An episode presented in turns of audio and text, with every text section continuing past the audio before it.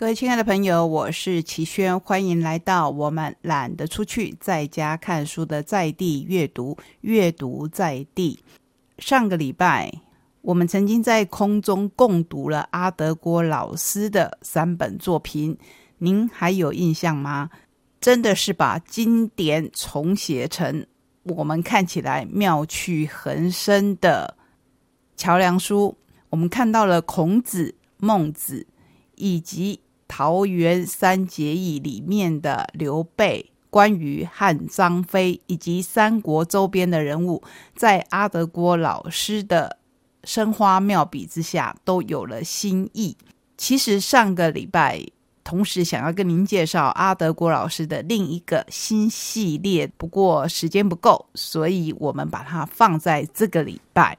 新系列一样由小兵所出版。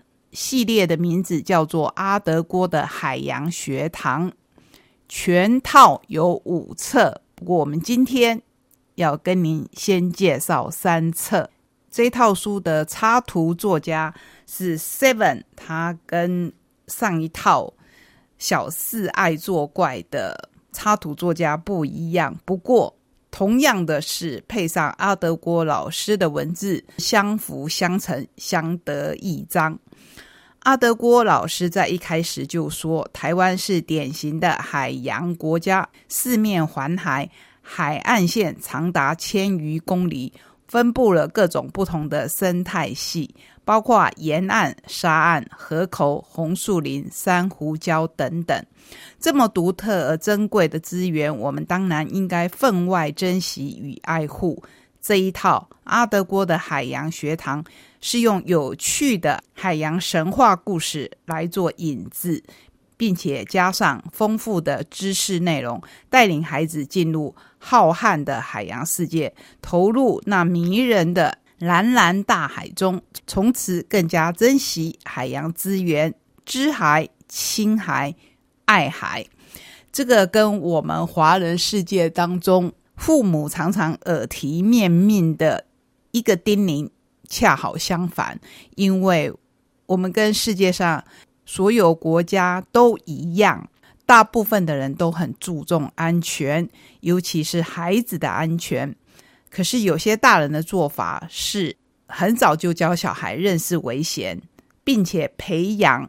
适应各种环境的能力，比如说从小就让他们学游泳。我觉得比较有趣的是，我们是一个海岛国家，可是从小常常听到就是不要去溪边玩，不要去河边玩，尤其不要去海边玩，因为很危险。如果我们不亲海、不知海的话，当然是危险的。可是如果学会了求生的各项技能，这中间当然包含了游泳，甚至后来还可以训练自己具备救人的能力。相信过去的一些想法都可以改观。阿德郭老师的作者序标题为“让蓝色星球生生不息”。从外太空看地球，地球是一个蓝色的世界。这是因为海洋占了地球七成的表面积，平均深度超过三千公尺的关系。海洋的广和深，使海洋成为地球上最神秘也最神奇的地方，为人们带来无穷的魅力和想象空间。生命的起源始于海洋，从最早出现的原始生命到现在，历经了四十多亿年的演化，海洋孕育出丰饶的生命。海洋生物的多样性让人目不暇接，惊呼连连。它们千奇百怪的外形、奇特的生态习性，总是吸引人们不断的去探索。除了已知的生物外，海洋还蕴藏着许许多多科学家。尚未探勘的未知奥秘。阿德郭的海洋学堂是我写给孩子的海洋科普图书。这系列共有五册，包括深藏不露的鱼、霸王剪刀手、海神的大法罗、鲛人的珍珠泪和天使的蓝眼睛，分别介绍了鱼类。甲壳类、软体动物和其他海洋生物、海洋现象。书中的内容除了正确的科学知识以外，还包含了人文素养和世界观，希望能够带领孩子走进浩瀚的海洋，探索海洋生命，认识、了解各种有趣又鲜为人知的奇特生物。全套一共介绍了多少类型的海洋生物？您猜猜看。我们继续来介绍阿德郭老师这一套新系列的书《阿德郭的海洋学堂》。今天要为您介绍的三本，第一本是《天使的蓝眼睛》，第二本是《鲛人的珍珠类》，第三本是《海神的大法罗》。刚才我请各位猜猜看。阿德郭老师说，全套共介绍了几类的海洋生物。现在就为您揭晓，它总共介绍了四十类，其中有不少是具有经济价值或可以食用的物种。而这些物种，我相信不少人第一次见到它们都是在餐桌上。哎，人类真的真的很爱吃，尤其是我们华人，一看到动物。第一个念头就是它可不可以吃？希望这种观念慢慢可以改变。几千年来滋养着一世又一世的人类，为人类提供丰富、美味且健康的食物。然而，除了滋味之外，人们对他们的认识却很少。相信看完这一套书以后，读者一定会有不少惊奇的。发现，在介绍每一种海洋生物之前，我都改写了一则海洋神话或传说。这些故事是早期人们在长期与海洋接触下，透过对自然现象的推理和想象所孕育出来的结晶，也是海洋文学的一部分。在这些故事当中，我们可以借由有趣、奇幻的情节发展，来加强对海洋生物的外形特点、生活习性的印象，最后再辅以科普文章相互对照，从中探索海洋生物的奥秘，感受它们的神奇与美丽，同时借由真实的照片，一窥它们千奇百怪的真面目。而不只是你餐桌上的珍馐而已。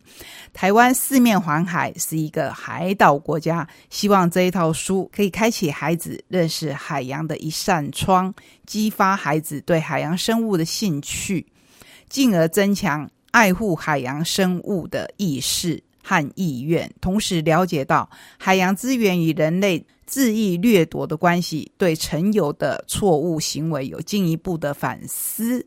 最后。能体认自己所扮演的角色，知道大自然生态平衡与永续利用的重要，让海洋里的每一个生命都能生生不息的存在。这蓝色的星球继续为地球带来无限生机。尤其在这一个病毒肆虐的时期，我认为这一套书可以带给我们更深刻的想法。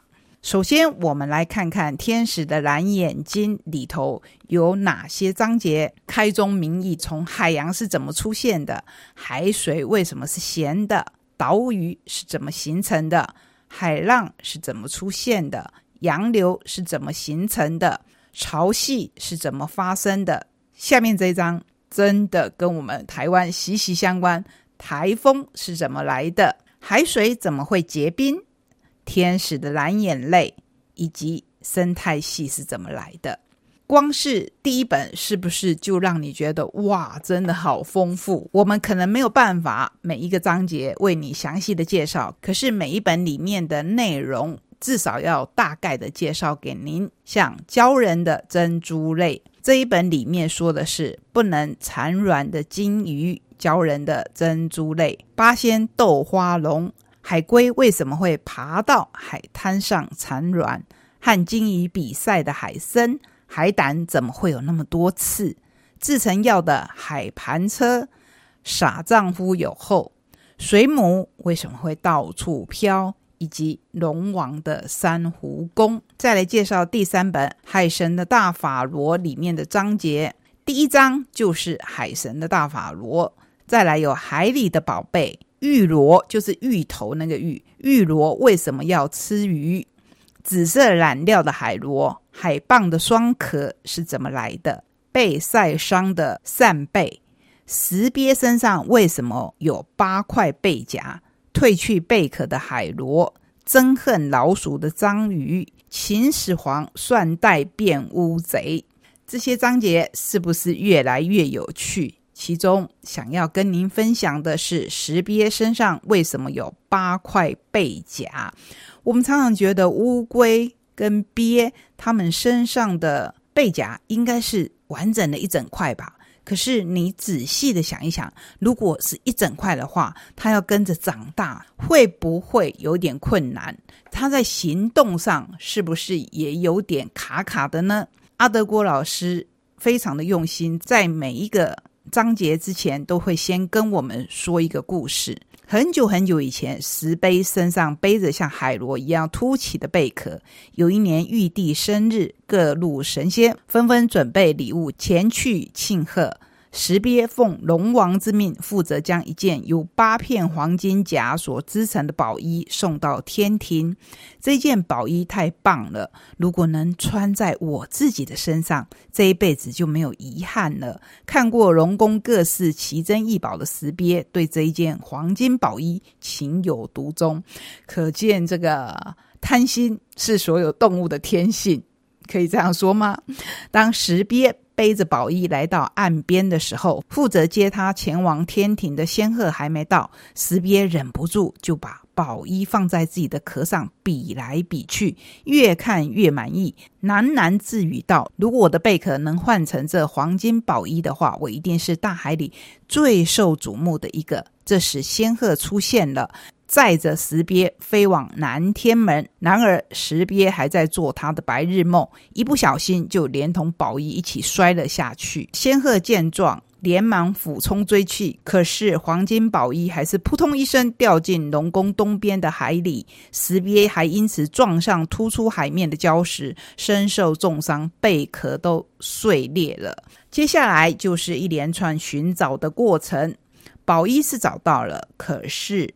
贝壳再也恢复不了，鳖就受伤了。他虽然保住了命，可是身体扁扁的怪模样成了龙宫的笑柄，自尊心受到严重的伤害，大半的时间都躲在岩石的缝隙或是礁岩的凹洞里，只有肚子饿的时候才会出来觅食。这是故事本身，可是真实的情况到底是什么呢？石鳖其实是一种和龟鳖毫无关系的无脊椎动物，它们属于多板纲，是一群较岩石的软体动物。因为具有坚硬的背板，得以在不同地质时期的地层中保存下来，提供了古生态学上有价值的研究。从五亿年前出土的石碑化石可以看出，这一段时间以来，它们的外形和生活习性没有多大的改变。既然是属于多板纲这一个纲类，我们都知道生物分成剑门纲目科属种，